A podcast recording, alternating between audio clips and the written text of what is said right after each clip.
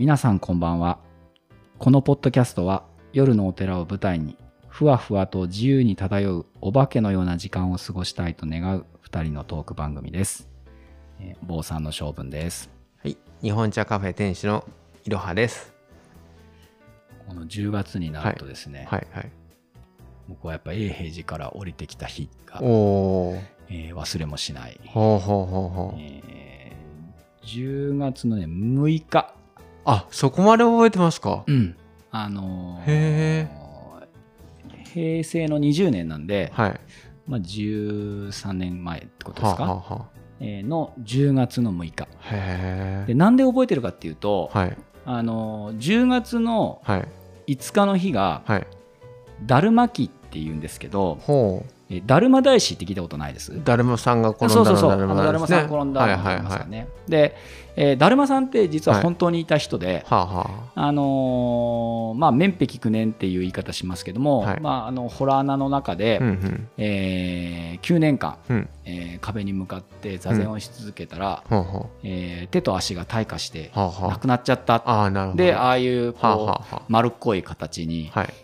いなっちゃったっていうう逸話がうん。あって、はいで、えーまあ、そういうこう石の上にも3年じゃないですけど、うんまあ、時間をかけて、うんえー苦しいことを乗り越えていくっていう意味で僕らのだるまをね、なるほどね。えー必勝祈願でね、えーちゃんと乗り越えられるようはいにということで、だるまさんって僕ら、はいまあ、いわゆる可愛らしいキャラクターがはい。イメージに出ますけど、まあ、はい実際には本当に、うん。えー僕ら禅宗にとってうは、ん。えーまあ、開祖っていうんですかね禅宗の開祖というふうに言われますけど、はいインドから、えーまあ、いわゆる禅っていう教えを、はい。えー中国に、はい。えー伝えて、えーまあ、その一番最初の人、はい。でそこからいろんな枝分かれして、うん。その中の、うん。えー曹洞禅っていうものが、えー道元禅師が日本に、うんうんうん。えー伝えて、はい。えー今こうやって、はい。えーまあ、日本全国にもありますけども、うんうん。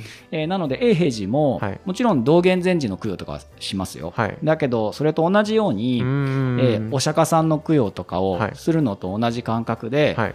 えー達磨さんの供養も当。然するんです、はい我々にとっては大事な、ほうほうほうえーその流れの中の、はいまあ、祖先というべきか、はいはえーまあ、祖師と僕らは言いますけど、はい。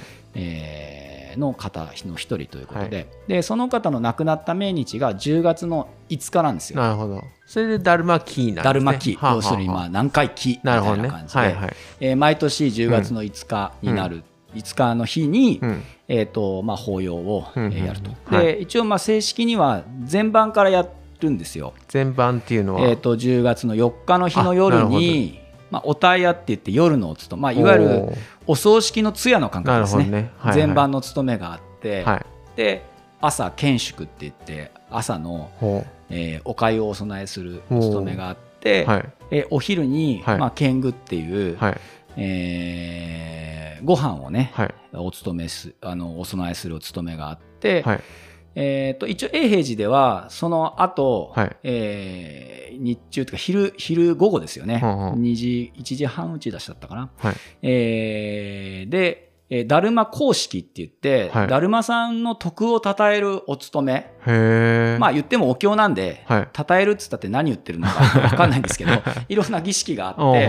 まあ、ちょっとやっぱ長めの、はい。えーまあ、3時間とかぐらいの、はい。えーお勤めをやるんですよ。はいで、えーそういうあの大事なお勤めがあった、はい。えー日っていうのは、はいまあ、お疲れっていう意味もあって、はい。その日の夜、はい。夜座がはい。ないんですね。はあはあで夜座がないのと同時にその次の日が、はい。えー大坊さんって言って、はい。えー前あの僕法産の話をしたかなしてないかなちょっと記憶が曖昧ですけど、はい。えー5日に1回はい。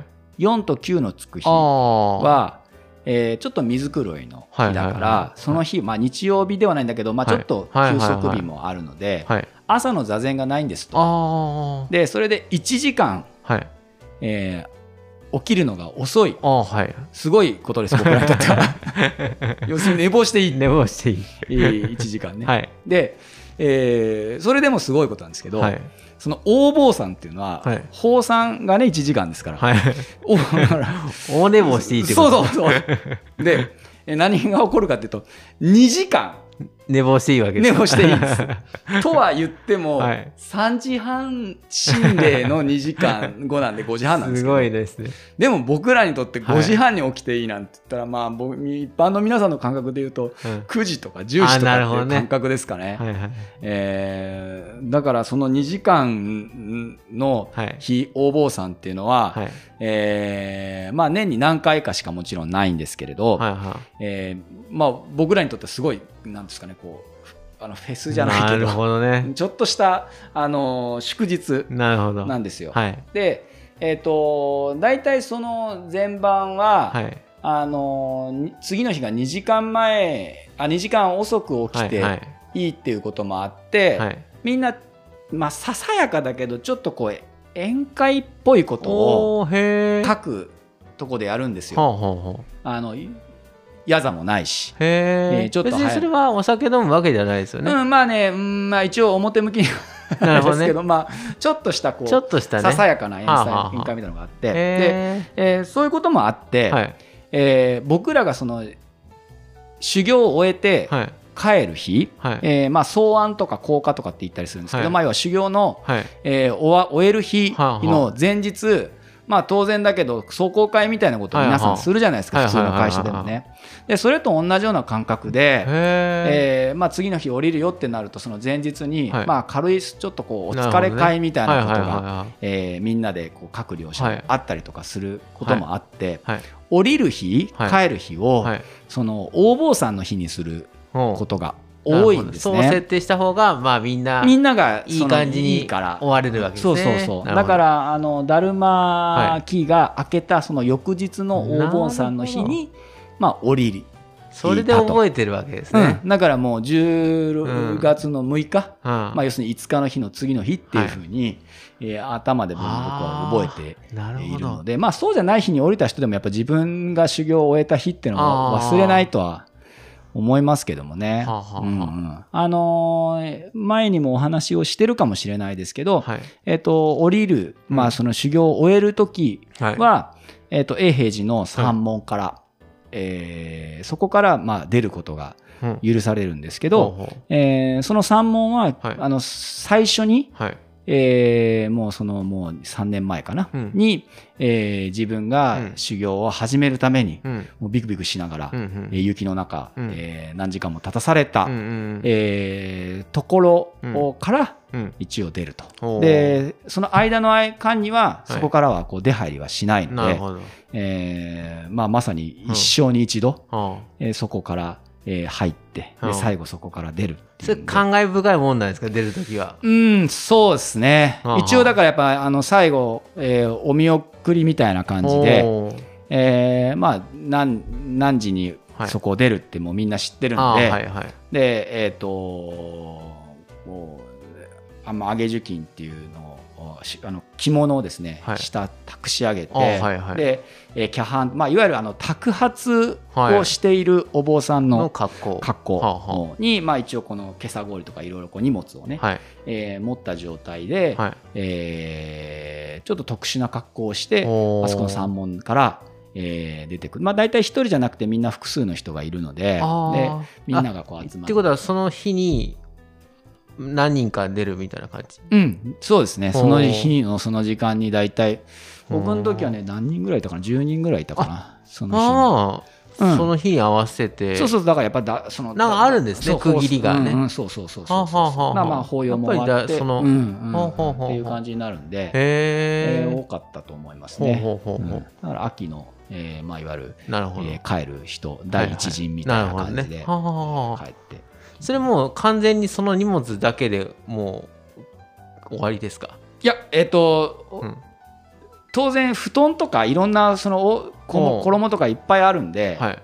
えー前もあの氷の話をしたはいはいかと思うんですけど、はい。荷物一式は、えっ、と別便で、あそれは別便で、うんやっぱり。なるほどね。それだけじゃないさすがにそれだけでは。だけどあの一番大事なやつ、はいまあ、いわゆる郵送してはいけないレベルのはいはい。ものですね、おけさとか、はあはあ。あの横領機とか、はそういう大事なものはああの自分の前後になるほどね。えー持ってで、はい。あのー網白傘っていうあのはいはい頭はいはい。にかぶるえー傘を、はい。えーしてで、はあえー、山門から出てみんなで疲れみたいな手を振ってですね、えーちょっとした、うん。えーお別れの儀いやでも涙ですよねそれはうねんまあ感慨深いですよね。だってですよねほん。と3年間。そう。まあ人によるって言ってましたけどあ長さはね。長さは、うんそうそうあの、うん。帰る人も当然、あのーまあ、僕が一番上だったぐらいで、うん。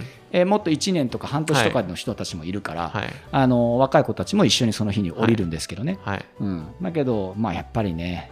でもまあ前聞いたらねあのしまあみんな栄養失調みたいな感じだとか言うし、うんまあ本当にあの辛い修修行ですよね、本当のね、うんうんうん。うんまあ、それをこう終えるっていうのはうんね、うん。なんか一個解放されるかですよね。まあ本当そうだと思いますよ。そうそうね。そうそう。こううん締め付けたものが、そうですね。ううんんうんうん。まあ人によってはそこから歩いてはい。自分のお寺まで、帰る人もいる,、はい。い、るんですけど、僕は、はあのーなぜかその次の日からもうすぐあのお寺のお仕事がお参りがあったので、電車で帰ってこいと。あの 特にあのお迎えがある人もありますね。あなるほど。あのお寺の、えーまあ、いわゆるお師匠さんというか自分の両親が、はいはい門前まで車で迎えに来てくれるっていう人もはい。いるし、あのまあ、歩いて帰るっていう人もいるし、うんうんえーまあ、いろんな人がいるんですけど、まあ、僕は普通に、うん。はいあの電車に乗って、はいはい あのー帰って、えー来て、えーまあ、帰りましたってへー。大野さんにその日のうちにね、はい。あのお参りができたので、えーよかった。なるほどですけれども、へはいえ13年前ですね。そうですね。もう早いもんです早いねもんですねそれ過ぎちゃはねうとあっという間だなとでも必ず思い出せるっていういいですね。まあえっ、とだるま期っていうのはうん。こここでも何かをやってるんですか？ああのうちは、うん。まあ僕がちょっと朝のお勤めの時にやるぐらいなもんだあと。本当ですか、うん。はあの皆さんが集まってっていうことはないしあんまりそんなにみんなだるまさんだるまさんってそんなに言わないですからね、なんでまあ静かなもんですけど、うん、ででも一まあ回なんかあの座禅か矢座の会の時にちょっとなんかなんかこう呼んでもらったような記憶はありまあーなんかこう浄土絵かな？すねおお経うんなんかね、うんちょうどその時期ですのでって感じで、うんうんうんうんうん。うん三仏記はね、うん。一緒にやってますよね、ほうほうあのー三仏記っていうのは、えーとまあ、お釈迦さんがうん。まず生まれた日、あはいはであとまあ当然亡くなった日、いはい。とあともう一個が悟りを開いた日。あはでもねだるまもなんかやった記憶ありますよ僕。あそうでしたかね、はい。なんかあの掛け軸とかなかったですか？うん、あの座禅をしてる部屋にだるまさんの軸がかかってる、はあはあかかってるから、そういう話をしてたのかな、うん、多分そうだと思う。あれまあでもそういうこことはいいことですよね。なんか思い出すっていうか、うんうんうん、そのことをね、うんうんうん。思い出すっていうのは、うんうん。うん。そうそうそう。あのね。まあ永平寺は基本的にははい。365日の行事っていうのが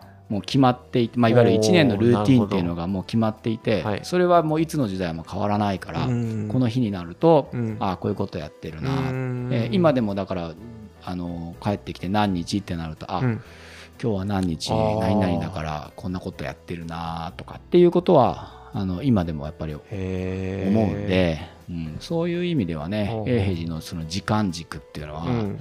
もう十何年経った今でもお体に染みついてるっていうーすごいですうんね、感覚はね。祝日はねもう僕関係ないけど、はい。なんか14とか、はい。あの9日とか言うとちょっとワクッとする、なんか変な感覚は。前あれその日に剃るとか言ってそうそうそう、ました、まあ、一応はね、うん、うん。あの、はい必ずね、はいはいはい。永平寺ではね。はいはい。でまあ、今はもう僕今はもうあの、はい。えっと大事なお勤めの前に剃るっていうふうにしてるので、まあ、はい結果的にははい。5日に1回ぐらいにはなってるんですけど、うん、そういうなんか不思議な時間軸永平寺独特の、まあ、やっぱりしこれはまあ死ぬまで抜けないのかな。あーあーいいですね。でもうんいいと思います。という気ははいしますけどもね、うんうんまあ、ちょっとそんなふうにはい。ちょっと永平寺のことを思い出したのでそうですね。ちょっと定期的にそんな話もしていければいいかなと、そうですね。シリーズで聞きたいですね、そうですね。はい。なんでまあまさにはい。来週にはちょっと一度三門にそのうん。今まさに出たね、うん。えー三門に立った日の話も少ししていければといいですね。思います。はい。はい。じゃあまた来週。はい。また来週